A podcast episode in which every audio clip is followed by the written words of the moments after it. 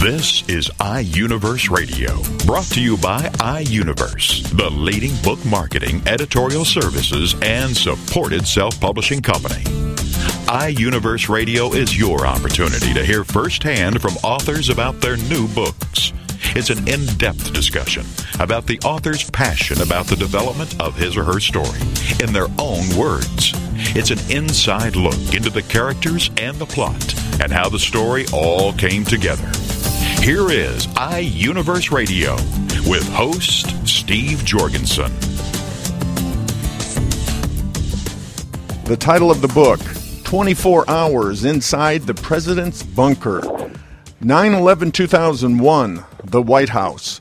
And the author is Lieutenant Colonel Robert Darling, U.S. Marine Corps retired. And we welcome Bob now to iUniverse Radio. Hello, Bob. Hello, Steve, and, and thanks for having me on. Well, it's a thrill to have you here, and this is a, a startling inside look at 24 hours following the attack on the World Trade Centers. Uh, I'm going to read a couple things that you have written. First of all, though, I, I want to, everyone to understand that the National Security Council has reviewed the contents of this book for the purpose of safeguarding our country's classified information and has approved it for publication. That's important that everyone understands that you have written this with complete approval of the government. Yes. All right. You say this the day America changed forever, and how I directly supported the Vice President, National Security Advisor, and National Command Authority as the attack on America was in progress. Someone else has written this about you. 24 hours inside the president's bunker is the story of Marine Corps Lieutenant Colonel Robert Darling and his account of what took place at the top of the United States chain of command on September 11, 2001, as the U.S. government struggled to respond to the sudden terrorist strike launched against our nation. Well, this is very dramatic and just a lot of answers to a lot of questions, Bob. Uh, what prompted you to uh, write the book, which I'm sure was something that you can never forget and probably have dreamt about a lot? You know, when the when this first happened, I was on. It was 2001. Obviously, I was on active duty, and you know, an active duty Marine Corps officer. You know, it's very difficult to actually get in there and write something and get it all the way through the chain of command and uh, it just would have taken forever with so many people wanting to read it and get involved in it. So I waited till I was fully retired, and my purpose for writing this book was to get the history correct. I wanted to have a full, accurate account, and I wanted to share it with everyone, the American public, of the crisis leadership decisions that were made that day on behalf of all Americans. Some of those were gut wrenching decisions. They were based on unfiltered, real time information. And I think it's just so important that the American public have it and understand the, the you know the level of intensity and decision making that occurs that day. So you were at the President's Emergency Operations Center, and where is that located? Yeah, that's beneath the White House. The exact location, obviously, is, is classified. It is the emergency operation. It's a hardened emergency operations center, you know, designed for the president and his top advisors in the case of you know uh, some some catastrophic event that occurs uh, in and in and around Washington. And how did you end up inside this command center? I was a, a Marine helicopter pilot. I was part of the Marine Helicopter Squadron One. Uh, I was flying as a co-pilot for President Clinton for a few years, and I was a pilot command for Vice President Gore when inside the White House military office, there's also a senior aviator that needs to be a liaison with the president's staff. And when our liaison officer moved on to his next assignment, there was a vacancy there. The commanding officer asked me to fill that vacancy, and then I was working in the Eisenhower building, which is adjacent to the West Wing. And I was a subject matter expert on helicopter operations for the president's staff. The primary role of that job is to do logistics. As the president travels worldwide, he never goes anywhere without secure telephones, his Secret Service hard cars and limousines, and of course his Marine helicopters. We move all that equipment out of Andrews Air Force Base to locations worldwide three or four days prior to him arriving on Air Force One, fully exercise and rehearse So when he gets there to conduct his political agenda, we are there ready to support him. My primary job was to make sure that equipment was placed in time and returned immediately after his departure on Air Force One. On 9/11, 2001, I had uh, arranged and coordinated and planned his mission to Florida, Sarasota, Florida.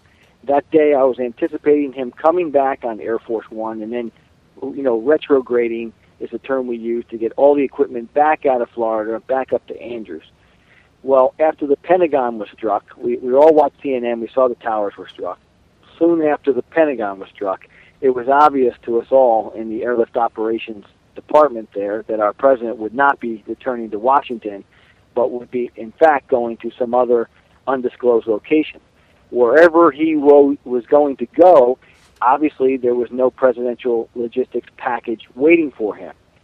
I was then ordered down to the President's Emergency Operations Center with logistics on my mind. And as soon as I got through the big door and the big door closed, uh, I was immediately um, summoned to put that down for the moment and help answer the phones that were obviously ringing off the hook from information coming down or other people seeking information. And that's where the story picks up. So, what were you feeling at that moment in time? Well, like everybody else, uh, it was an unbelievable sight. Uh, just watching the news up there in New York, and at the time we were thinking that we needed to get FEMA and first responders and all that equipment up to uh, help the police, fire, port authority, and hospital members up there in New York.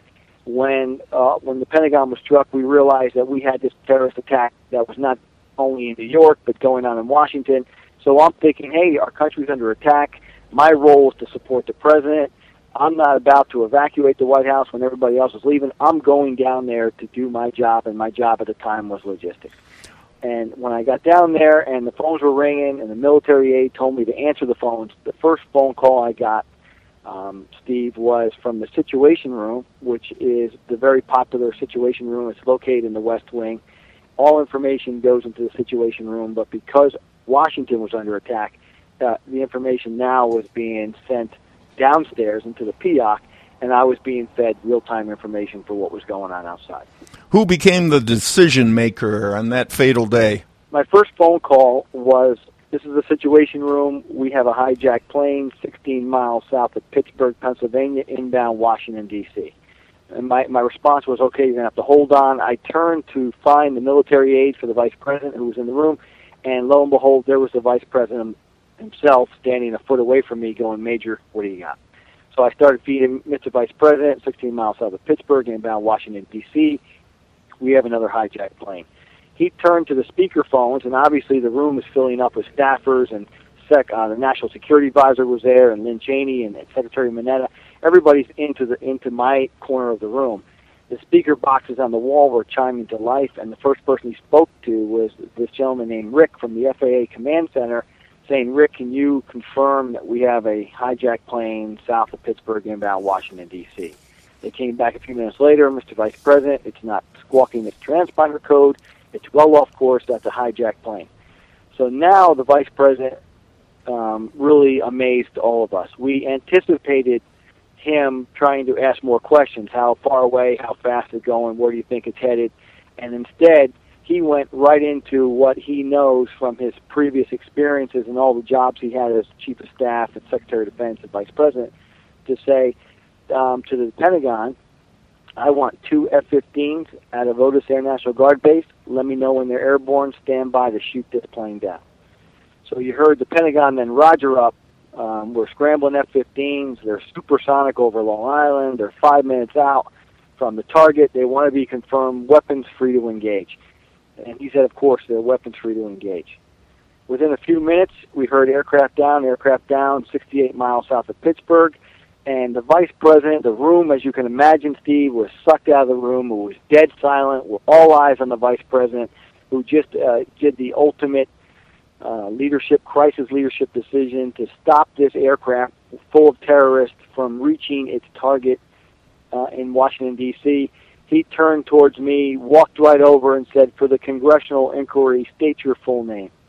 From Robert Joseph Darling to the Vice President to the National Military Command Center in the Pentagon, we just shot that plane down. I really need to talk to the president. Wow. Everyone feeling that a lot of innocent civilians, American citizens, had just been killed with this decision by the vice president. Well, I I think that's the way we initially felt was the Air Force had taken lethal action against this commercial airliner. But the, really, the the truth of the matter was the moment those terrorists took control of that aircraft, it was no longer a commercial airliner. It was a 150 ton Tomahawk cruise missile heading for a target. Uh, it was not intending to land. It was not intending to divert. It didn't have any demands other than crash into its predetermined target somewhere in Washington D.C. And, and really, we believe that was going to be the, the state, you know, our capital, national capital. And the vice president did. Uh, he was so far ahead of the rest of us as far as seeing it for what, unfortunately, it really was. And the good news is, and I want to make this perfectly clear to the to the listeners, that a few minutes later, within really two minutes later, all the radios came to life. That in fact the F-15s never fired. The F-15s never fired. The aircraft, Flight 93, was on the ground when they got there. It was the passengers who refused to let the terrorists win. They united themselves. They stormed the cockpit. They tried to take back their aircraft and they themselves thwarted the attempts of these terrorists to reach their target in Washington D.C. We, we truly have a plane full of heroes and, and not a plane full of victims. Uh, that's where the credit and, really lies. And you believe a hero in Vice President Cheney that day as well. Well, we needed a hero. We needed someone to take charge. As you know, the, the National Command Authority is the ultimate legal authority to order our military in the action. And, and on that particular day, President Bush was really en route to Air Force One to try to get on Air Force One, to get airborne on Air Force One. The Secretary of Defense was j- just suffered an impact on, on the Pentagon. He was outside, uh, you know, assessing the damage, and we needed someone like Vice President Cheney to get the military in motion to not sit back and let these terrorists go four out of four uh, on their targets, but instead to do what needed to be done. And he was the perfect guy. He was the, the, the crisis leader of the day who made that happen. Well, also, your book covers the near killing of a medical evacuation helicopter as it was headed toward the White House. We don't have time for those details. As well as uh, you took a call from res- uh, Russian President Putin. I sure did. I sure did. And if you want me just to, to share that with you, we Please. just the president was the president was on the line, and we had just he just recommended we move our strategic nuclear forces to a higher state of readiness in an attempt to get all the military back to work worldwide. It was the quickest way to do a recall, if you will. And we went from uh, DEFCON 4 to DEFCON 3. We were standing by DEFCON 2. It went to the Pentagon by executive order of the president, out to Cheyenne Mountain, and then from Cheyenne Mountain out to the four star combatant commanders and then you can hear them roger up that the United States is now moving from DEFCON 4 to DEFCON 3. We're standing by 2, and with a few minutes, uh, the Russian president had called in. His phone call was patched down. I answered the phone. and They said, I have Russian President Vladimir Putin on the line. Will you take the call? And obviously, I was um, saying, well, you're going to have to hold on just one second. And I turned, seeking the vice president, yelled out, Mr. Vice President, I have President Putin on the phone. Will you take the call? He sent Dr. Rice over. She grabbed it through an interpreter. She just very plain language thanked him for his call, told him our president was in motion. We don't know the size and scope of the attack, but thank you for standing down your nuclear forces. So that obviously caught all of our attention there, and we later learned, or just quickly learned, that whenever we uh, heighten our readiness, nuclear posture, Russia does the same thing. It's part of an agreement we have, and they decided that day based on the events that were taking place in our country, not to match the heightened readiness condition. They stood down, so there was no confusion between the two nuclear superpowers what was going on. And that evening, you saw the president. President came back uh, about six o'clock p.m. That evening, he was met on the lawn by Dr. Rice. He quickly came in. He came down to the PEOC, and he's on the executive side of the PEOC. And if you're a cabinet member and you were able to get there before him, you were in. If not, you were out. And literally, uh, he's never been tested. All eyes were on him. President Bush walked in. He sat down. Right across the table from him was Vice President Cheney, and they started talking. So the president was just silent, and everybody was giving him the data dump. If you had something to say from your cabinet or from your area of responsibility, say it. If not, just uh, you know, sit quietly. As it came all the way around to the table, President Bush looks up and says, "FEMA, where are you at?" And it was Joe Allbaugh. He goes, "I want you on the next plane out of here up to New York. Bring your checkbook. I heard it's a mess up there. Transportation, where are you? Here, Mr. President," said Secretary Mineta. I, he goes, I want planes, trains, and automobiles up and operating by noon tomorrow. When you figure it out, you let me know. I want to see my national security team upstairs in five minutes. The rest of you, thanks for coming. The president had, had, had got his intelligence. He got a second daily briefing book. He knew that we were attacked by terrorists. He knew what terrorists. He knew what he wanted to have done. He was preparing the country for war. The rest of us at that time had just had to simply catch up to him. And out the door he goes, national security team upstairs, and everyone went back to trying to get the cabinet home and doing, you know, we were, we were challenged to do that day. The title of the book, 24 Hours Inside the President's Bunker, 9 11 2001, The White House. This is the personal account of the unprecedented actions taken to defend America. The author is Lieutenant Colonel Robert Darling, U.S. Marine Corps, retired. Bob, tell us how to get your book. The book is available on Amazon.com right now, and it's also available through the iUniverse bookstore.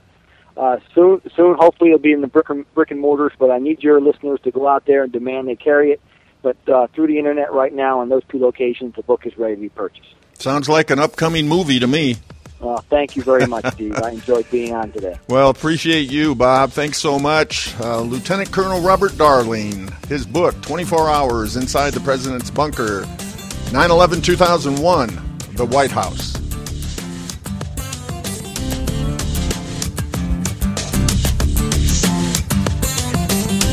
You're listening to iUniverse Radio. We'll be back right after these messages.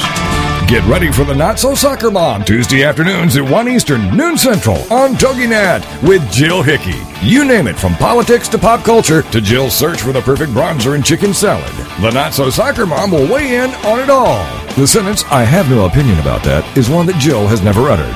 In the early 90s, Jill finally decided to put her thoughts, opinions, mom advice, love of pop culture, hummus, and Starbucks, working out, cosmetic shopping, and politics into an actual website, and thus NotSoSoccerMom.com was born. Shortly after her fourth child, a boy, Jerome, now she's really got tons of topics to share with you.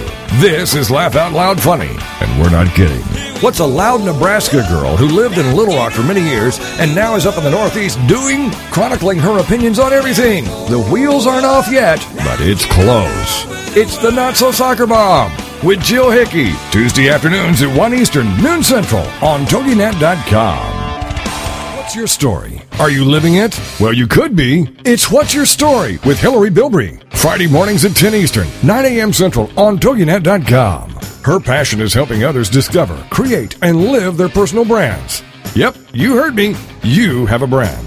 No different than Coke, Pepsi, or Nike. You are a walking, talking, living, breathing brand. You're not a logo. You're not a tagline. The choices you make become the path you take. This is your brand. Now, live your story. Your brand is not just what you say it is, it's also what others say it is. So, what are you communicating?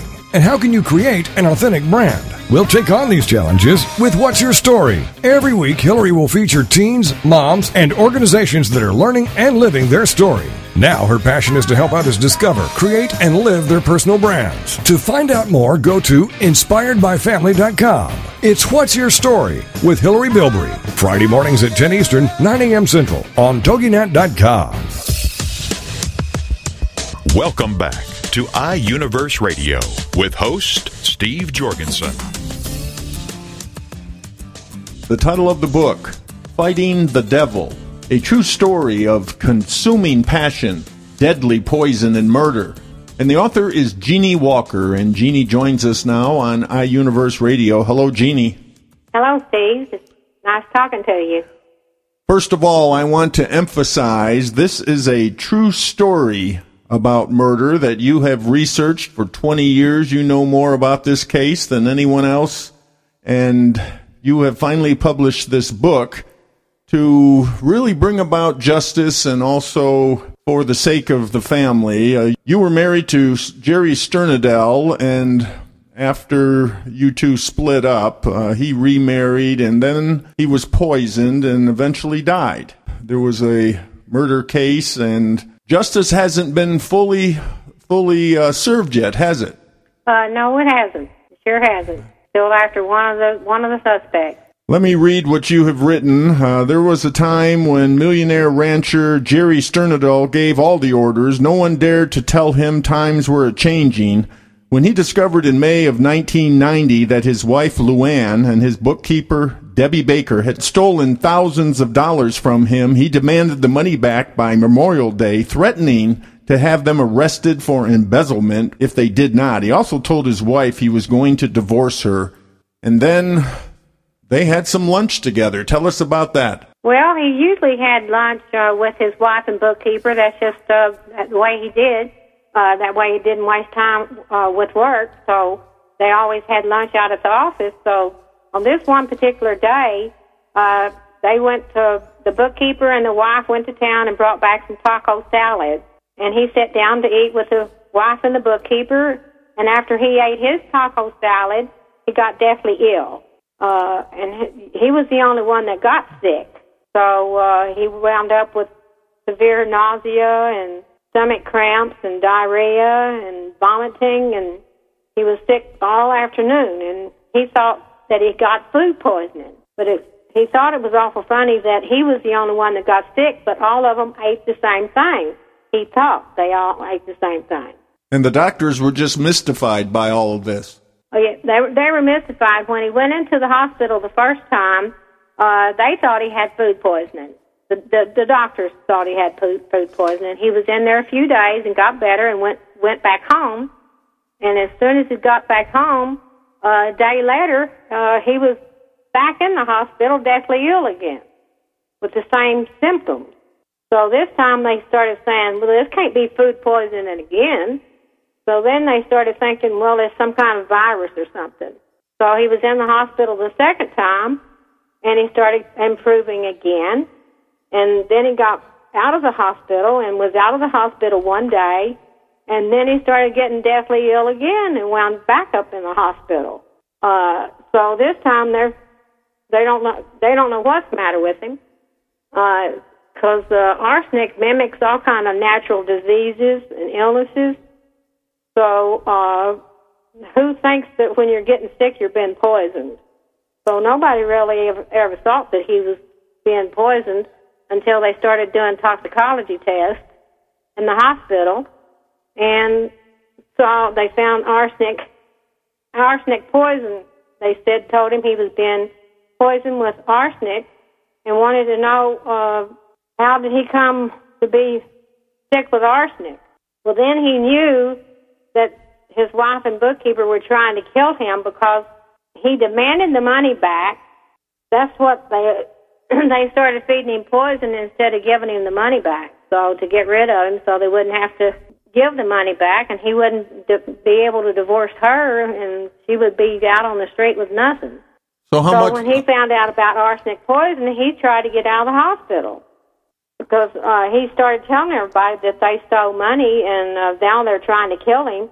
And so the uh, his wife said that he's hallucinating from all the drugs and stuff you're giving him.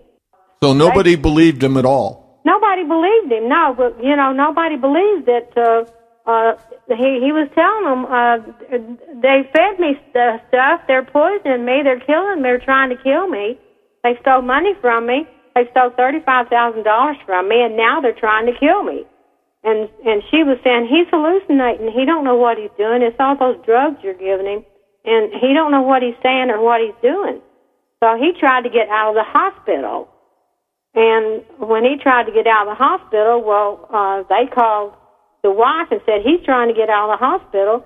And she said, well, strap him down because he can't leave the hospital. He's too sick.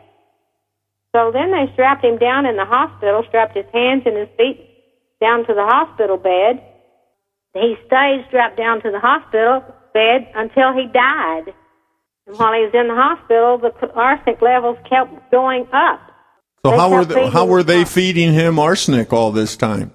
They were feeding him. Uh, hot- He got to where he wouldn't eat anything that they fixed. So then they started putting it in his drink. So they would bring him. Uh, they would bring him cokes and Seven Up to the hospital, And after he finally realized that he'd been uh, poisoned, he wouldn't drink or any, eat anything. But by that time, he already had 4,895 micrograms of arsenic in his system, but he was already dying. So it was already too late when he even realized it, but he was still trying to get out of the hospital to save his life. So when did everything change? When did Luann and Debbie become the suspects? Well, they were the suspects to start with because uh, you can't uh, how uh, when a person is poisoned to death, it's usually someone in the family that has access to the food and the drink that they're giving that person. So they were the obvious suspect. And then when we found out a teenager had visited the ranch and he accidentally drank some some cranberry juice that was in the refrigerator at the refri- in the at the ranch, and he became deathly ill after drinking the cranberry juice. Well, then uh, after we learned about the kid, well, then we had him to go uh, do tests, and he wound up with 278 micrograms of arsenic in his system. So then we knew how they were doing, giving him the arsenic, Jerry Sternadel the arsenic, with the, the drink. And it was in the cranberry juice. So then, then uh, we found the, ar- the cranberry juice bottle and had it sent off to the lab. Well, it had arsenic in it. The cranberry juice bottle had arsenic in it. So then we knew that the wife and, and definitely the wife and uh, bookkeeper stayed there all the time. She practically lived out at the ranch because the wife and the bookkeeper were really good friends. They was even closer than sisters, even. So we knew who the suspects were was the the bookkeeper and the wife. So, and that went on for quite some time until two years later, they found a, a, a storage warehouse owner called and said, uh, we just uh, confiscated the uh, storage locker out here because the people didn't pay the rent, and we found some letters and stuff with Jerry Sternadel's name on it. So the cops went out there immediately, and when they were searching through the the the contents of the locker, they found in a plastic bag uh, with uh, letters to Jerry Sternadel dated the day that he died on June the 12th, 1990. In that particular uh, plastic bag was a bottle of arsenic poison. So they found the arsenic poison, and the, the storage locker was rented by the bookkeeper. So that's when she was arrested. That's when she was arrested. And that's when she was tried. She was arrested and, and tried for the murder of Jerry Sternadel. And found guilty, but a quirk in the Texas law. Tell us about that. Well, she was found, the bookkeeper was found guilty of first degree murder. Now, first degree murder usually gets you the death pen- the penalty or 99 years in prison. But, and we thought, okay, well, we've got her on first degree murder. Now they're going to turn around and give her life in prison. Well, the next day, but when you're fighting the devil, you don't never know what he's going to throw at you. So the next, when they came up for sentencing for de- for the bookkeeper, the jury turned around and gave her probation for murder, for first degree murder. And everybody was, uh, it was almost a riot out at the courthouse when she wound up with probation. Nobody could believe it. Everybody was when we got through being mad, the, every, we were devastated. The the, the uh, district attorney said this was a travesty of justice, and he wondered why he was even in the cr- criminal justice system when something like this happened. Then I found out uh, from how the the jury was able to give her probation for first degree murder was that there was a loophole in the Texas law that allowed uh, for probation to be, be given for murder but that was written in the law for women that were battered by husbands or had to defend themselves. That's that was that that was put in there for people like that, not for people like the bookkeeper. But they used it. So then we had to start fighting to trying to get the loophole in Texas law changed, so nobody else could get could do a, a vicious murder like this and get away with probation. So somehow the judge let that slip by. Well, he didn't have any choice because it is in the law that uh, if they hadn't committed any other crimes and this was their first crime, and the jury decides to give probation, and it is allowed by law, he really couldn't do anything about it. So then you pursued her probation to make sure she was abiding by all the rules, and then uh, you finally had an opportunity. Well, I, I, I checked on her for eight years, and she had 10 years probation. So I had followed her for, for eight years, checking on her probation. And they kept saying she's doing everything she's supposed to do. That's all the information they allowed to give you. And so I said, well, okay, but I kept checking on her. And then I found out she wasn't doing everything she was supposed to be doing. And I saw, uh, and not only that, she had, was committing other crimes. She was committing other felonies in, in the county that she moved to. So I got a hold of the district attorney and told him, you, uh, she's violating her probation and you need to do something about it. So he said, well, I'll check and see, and, and if she is violating the probation, well, then I'll have her, I'll uh, uh, file a revocation of her probation and put her in prison. And when he did find out that she was violating her probation, that's exactly what he did. And she wound up in prison, and she's still in prison. But the wife, Luann. The wife, Luann, uh, nothing has ever happened to her. She she inherited a million dollar estate she inherited a $350,000 life insurance policy, and she's still scot free. So, your view of this, Debbie Baker is going to get out of jail eventually, and then her good friend uh, Luann has all this money and uh, assets. Do you think that's just part of the plan? Well, uh, she's Debbie Baker is supposed to be out of prison in 2013. That's when uh, uh, she's supposed to get out of prison. Uh, she came up for parole twice uh, already, but because there was such a uh, uh, the public protest was so high that uh, usually when you're in prison, which I'm learning all kinds of stuff since we became victims, but usually in prison you come up for parole every six months, something like that. But because of so much protest, uh, public protest for letting her out, she wasn't allowed to come up for parole, but every four years. So she's come up for parole twice, and each time there's been an outcry, public outcry, a protest. So uh, she won't, she can't even come up for uh, par- par- parole again until 2013, and that's when she's due to be released. We have about a minute left, Jeannie. Of will justice ever be completely served? Do you think? Well, I don't know. I, I know that it's our hope and our prayer that, that justice will finally be served. I know when you're fighting the devil, he's going to do everything to prevent justice, but I know that the Lord will always win out no matter what. If you have the faith and believe in him, he will make things win out. So I believe it will. So you feel that justice will be served as long as you keep fighting the devil every minute of every day, as you put it. That's that's what you have to do. Uh, not only me, but you, you, everybody has to fight the devil every minute of every day. And we can't let our guard down either, and we can't give up. So the story goes on. It hasn't finished yet. Even though you've published this book, the story is not finished yet. No, this is just the first segment. So it's going to get, it's going to, as interesting as this part is, I think the next part's going to be even more interesting. And this book is filled with photos. It is absolutely filled with photos. It's got 49 photographs in, in a book, and I've been told that not any book that they know of has that many photos. So it documents all the players in this complete murder story.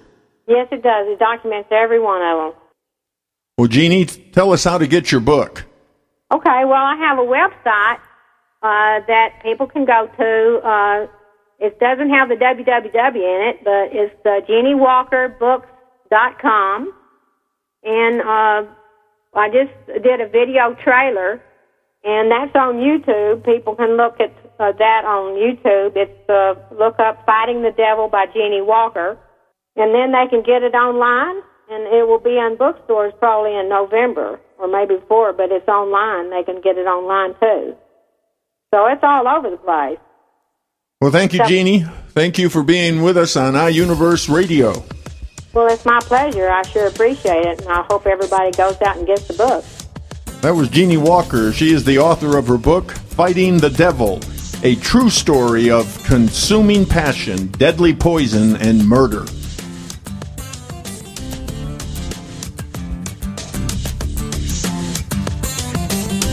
You're listening to iUniverse Radio. We'll be back right after these messages. Hi, everybody. This is Pete Dix of Beatles and Beyond. Why don't we all come together and hear some of the tracks off the latest Beatles release on this radio station?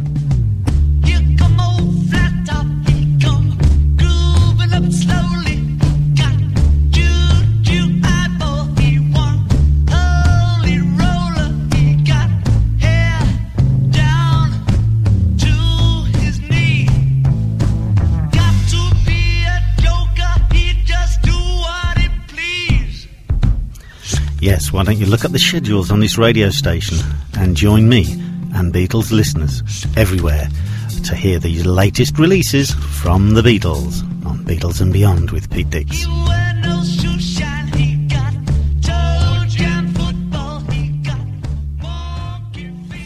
Girlfriended is on TogiNet. Thursdays at 10 a.m. Eastern, 11 a.m. Central, with your hosts Patty Wyatt and Lisa Jernigan. This show is your chance to share, learn, laugh, and connect with other women. The Girlfriended Principle was born out of loss. Lisa had recently had her mother pass away from cancer, and my mom um, was murdered. A man just walking into a room and started a 23 second shooting spree. I think one of the things we both realized going through those tragedies that you can be extremely okay and be extremely sad. Check out girlfriended.com and then be a part of Girlfriended, the radio show. Thursdays at 10 a.m. Eastern, 11 a.m. Central. You know, your boyfriend or, or your husband or whatever, they don't totally understand that emotional side to women like another woman does. And I think that's so important just to have mm-hmm. somebody that you go, she gets me. Check out the website, girlfriended.com. Don't miss Girlfriended with Patty Wyatt and Lisa Jernigan. Thursdays at 10 a.m. Eastern, 11 a.m. Central on TogiNet.com. Welcome back to iUniverse Radio with host Steve Jorgensen.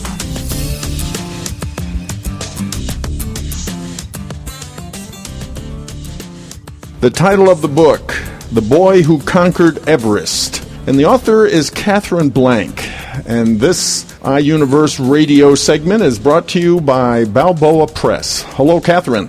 Hello. Well, this is such an honor to have you on the show. What a story about Jordan Romero. He may be a best kept secret, but it won't be long because of your book and other things that will be going on. Jordan, who is now 14, climbed Mount Everest. Now, that is beyond comprehension for most of us as adults or certainly as teenagers can't even begin to understand how this year May 22nd 2010 at 9:45 a.m. he reached the summit of Mount Everest Tell us how you got involved with him and tell us about how this Jordan's uh, dream all started. Okay, I got involved with this book because Jordan and I live in the same little mountain town, Big Bear Lake, California. And uh, Jordan comes from a long line of athletes on both sides of the family, uh, but he he really came to uh, lo- the attention of local media when he was nine years old, and he declared that he was going to uh, along with his parents, his father and his stepmother, Karen. Uh, they were. He was going to attempt to summit all seven of what are known as the seven summits, which are the, the tallest mountains on each of the seven continents in the world, and there, there are actually eight of them. So uh, he set his sight on climbing all eight. And I was following this story in the local newspaper. Nobody really knew much about him outside of this region. But uh, I kept telling myself, this would make a great story. This kid is amazing, and look what he's doing, and he's got such a great attitude, and he wants to help other kids. And I thought, oh, I just kept thinking about it, but it never got beyond thought for the first three and a half years. And, and as he wrapped up his sixth summit, uh, I told myself, oh, I, I've got to approach him. So I did. I, I met with him and his parents and told him what I wanted to do, and he was flattered that anyone would think to write a book about him. That's how humble he is. And I set out on this journey to document the uh, climbs that he had already, uh, the summits he had attained, and his attempt at Mount Everest, wrapping up with the summiting of Mount Everest this past May, as you said. Well, he started thinking about this four years ago. He was nine years old, and there was a mural in his school that showed what the these summits around the world. Yes, these seven summits, known mainly to mountaineers, people in the climbing community, but uh, of course they're becoming more well known now. And so here he is, a third grader, and, and and comes home and announces to his father that he wants to climb Mount Everest. That's Mount his Everest goal. That's down the seven summits. I know, and and the thing is, he was a cle- he's a very bright kid, and he was clever enough to have. Uh, he saw that mural, and then he went to the school library and he looked up Seven Summits, and he did his research. He was able to come to his dad and say, "Dad, I want to climb Mount Kilimanjaro and Mount Elbrus and Mount Aconcagua and and, and Mount Car- and Carstensz Pyramid and Kosciuszko and Everest and Vinson, and he had all the statistics and the facts and figures and what time of year to climb, and he had it mapped out, which which definitely blew his dad away. Oh my goodness, yes. I mean, you know, it's one thing uh, that kids come to us with their dreams and their goals, but there's probably only one Jordan, isn't there? There's probably only one Jordan, and uh, I, I must say that there were concerned parents uh, who heard of, uh, especially the when the focus came on, into the spotlight on the the attempt at Everest, who said, "Ah, how how could anyone take their child up there? That's that's child abuse, or or that's that's very very irresponsible." Yeah, they're just they trying to take advantage of this young boy so they can make a lot of money or something, right? Right. They thought he was being exploited or dragged up there or carried up there to, for some reality show purposes. But no, that's not the truth. The, the truth of the matter is that people didn't. They weren't familiar with Jordan's background. He was already climbing mountains. Uh, his he comes from his father is an adventure uh, racer and climber. His his family, his grandfather, they're all mountain climbers. They're all skiers, ski patrol athletes, all American football. I mean, these this is a family of jocks. They really are. And so Jordan was strapped onto a, a backpack at, when he was a few months old and going up mountains. So he, this is a terrain that's very familiar to him, and he had good people around him to train him. So it's he is the, he is. There's only one Jordan, I, I, and and he's not telling people to try to duplicate what he's done. His message is really in this book to try to find your own Everest, and whatever that may be, set a big goal and break it down Right. into small pieces. Right. Well, that's a message to all of us at all ages, obviously. Uh, we all have dreams. Well, let's turn a dream into a goal, and then it may sound wild and crazy uh, to others, but go for it. That's what he's saying, right? Right, go for it within your means, within your capacity, whatever your aptitude is. But don't just settle or don't uh, turn away from that dream because that will come back to haunt you later. You do want to go for it. You don't have to even attain it. It's just it, the the celebration is in the journey itself.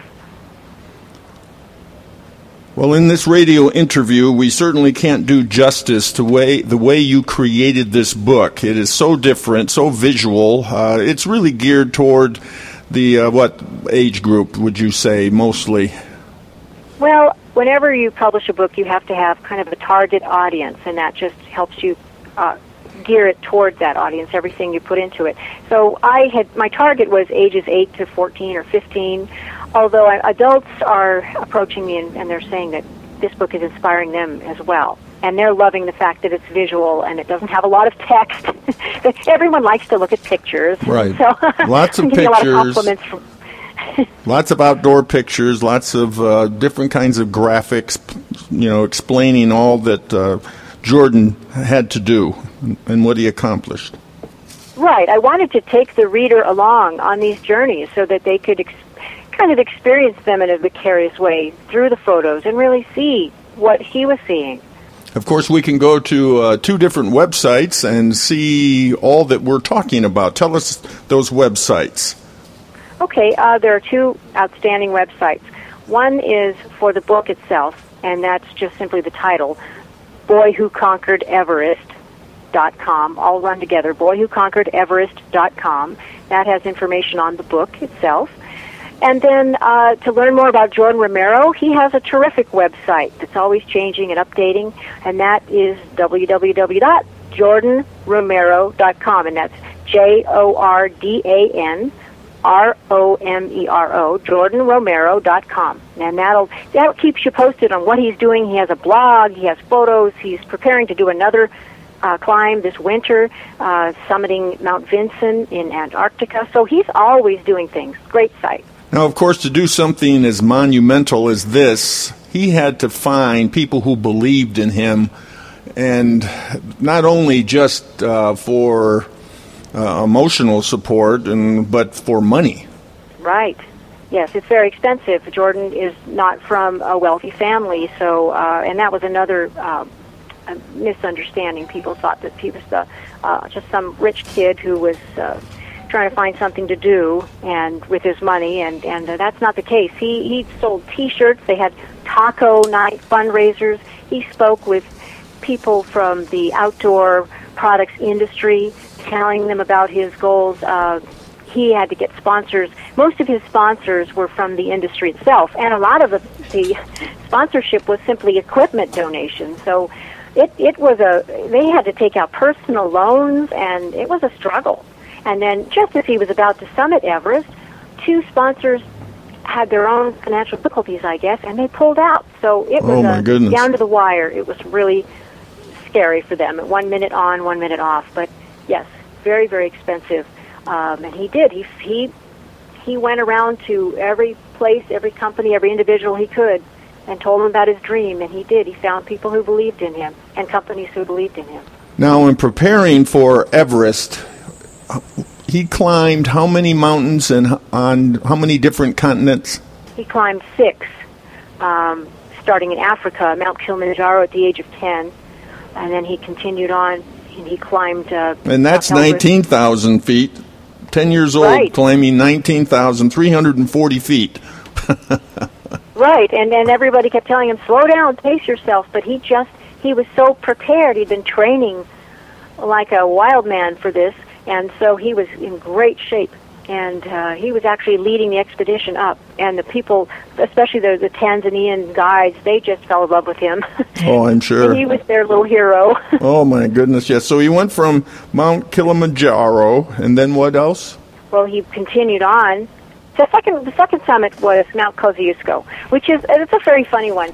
Uh, it's not a very tall mountain. It's in Australia, but it is tallest, the tallest peak on the continent of Australia. So there is a thing in mountain climbing, uh, a dispute over the seven summits and whether that is uh, truly uh, qualifies or not. So in order to dispel any argument, Jordan said, "Nope, let's climb it." So actually, uh, it'll end up being a total of when he finishes Antarctica, be eight that he's done. But that that way he's conquered all seven summits without question. So Kosciuszko, and he did that in 2007. Then he went on to Russia, to Europe, Mount Elbrus. Elbrus is the tallest uh, summit in Russia, and that is 18,500 feet. He did that in July of 2007, one day before his birthday, which was made a special birthday. Then his fourth summit was Mount Aconcagua, and that was nearly 23,000 feet, and that is a brutal mountain. Uh, many people die on that mountain. Many expeditions don't even make it to the top because of the wind. Uh, the winds can reach uh, 110 miles an hour, and with ice crystals, and they've blown people off the mountain. So he, he he had to get a special permit for that because he was technically too young. But he was able to demonstrate that he was in shape and had the mental and physical capabilities and the training to do it. Uh, it also helped that his father, Paul, is a medic trained in uh, wilderness medicine, and uh, so he's, you know, he had really good support. So he did that, uh, completed that summit in December of 2007. Then he went on to Mount McKinley, which is also known as Denali, in the state of Alaska in the U.S. That's 20,320 feet. Also a very dangerous mountain certain times of the year but they were very strategic in planning the, the date of their, their uh, expedition, their climb. He summited that in June of 2008. Then they went on to the tropics to Papua New Guinea, and he summited uh, the Carstensz Pyramid, which is uh, 16,024 feet. that is the one, the other of the two controversial summits, because this one is on the uh, technically considered the Australian continental shelf, so it's a separate landmass from Australia. So you see where the the technical uh, arguments go back and forth with that. So he went ahead and climbed that one, which was solid rock. He left rainforest at the bottom and ended up in just freezing rain at the top. totally different climate. Completed that September of 2009. And then he was planning on going to Antarctica, but he was considered too young. They denied him a permit. So he said, okay, we'll do that later. And he went on to Everest. on to Everest at. Uh, on to Everest. That's what, 29,000? Is that the. Yes, 29,000 feet. 29,035 is the latest recorded one, although. With winds that could get up to 100 miles an hour and temperatures Oh, that yes. could be 40 below. And Mount Everest is, it's not a solid, you know, you think of it as this mountain that's going to be there forever. Mount Everest is actually crumbling. It is eroding and crumbling and melting. And so he had to deal with uh, collapses of entire ice seracs, which are huge columns that are melting and falling. Uh, the rock itself is, is decomposed and is, it crumbles. Uh, huge chunks of it will come down if the climber above you has a toe hold and it breaks loose. A, a piece of rock the size of a suitcase can come straight at you. Uh, yeah, he had to, to deal with a lot, and the weather is the number one factor because technically uh, Everest is pretty mapped out in terms of how to summit, how to climb it, and he went on the north side from Tibet, Tibet slash China. Uh, but yeah, the weather. But what, the whole secret of climbing Everest is that you have to find what's called a weather window, which are these little breaks that come just from mid-April to late May, and then that window closes up. And once it closes up, you can still try to summit it, but it's it's extremely dangerous. And his family didn't want to put him in any kind of Right. danger, other than what he would expect normally on Everest, which is uh, risky enough. So again, on May 22nd, 2010, he reached the summit, 13 years young. And as you write, there's only one Jordan Romero. Not only is he a world record setter, but he lives to inspire other kids to achieve big goals and dreams. Well, that kind Yes, of sums does. it up. I guess what really I'd like to just end on is a quote that you have in the book. The first man to climb to the summit of Mount Everest in 1953, Sir Edmund Hillary. And what did he say? He said, "It is not the mountain we conquer, but ourselves." That's really what Jordan is all about, isn't he? Yes, he, that sums it up beautifully. Well, tell us how to get your book, Katherine. Well, this book, "The Boy Who Conquered Everest," is available uh, through directly through Balboa Press. It's also available from Hay House, which is the kind of the co-publisher, and uh, of course uh, uh, online, uh, Amazon.com, BarnesandNoble.com, Borders.com, etc., as well as uh, available for an order through your local bookseller. Well, thank you so much. My goodness, what an inspirational young man and what an inspirational story. Thank you for investing of yourself in making us aware and giving us so much to think about. And this is only the beginning, I'm sure. There's going to be much more from Jordan.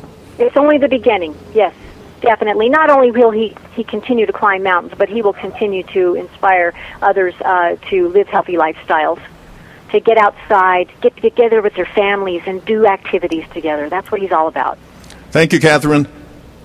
Thank you. Take care, Steve. That was Katherine Blanc. She is the author of her book, The Boy Who Conquered Everest. And this interview is brought to you by Balboa Press. iUniverse Radio is brought to you by iUniverse, the leading book marketing, editorial services, and supported self publishing company.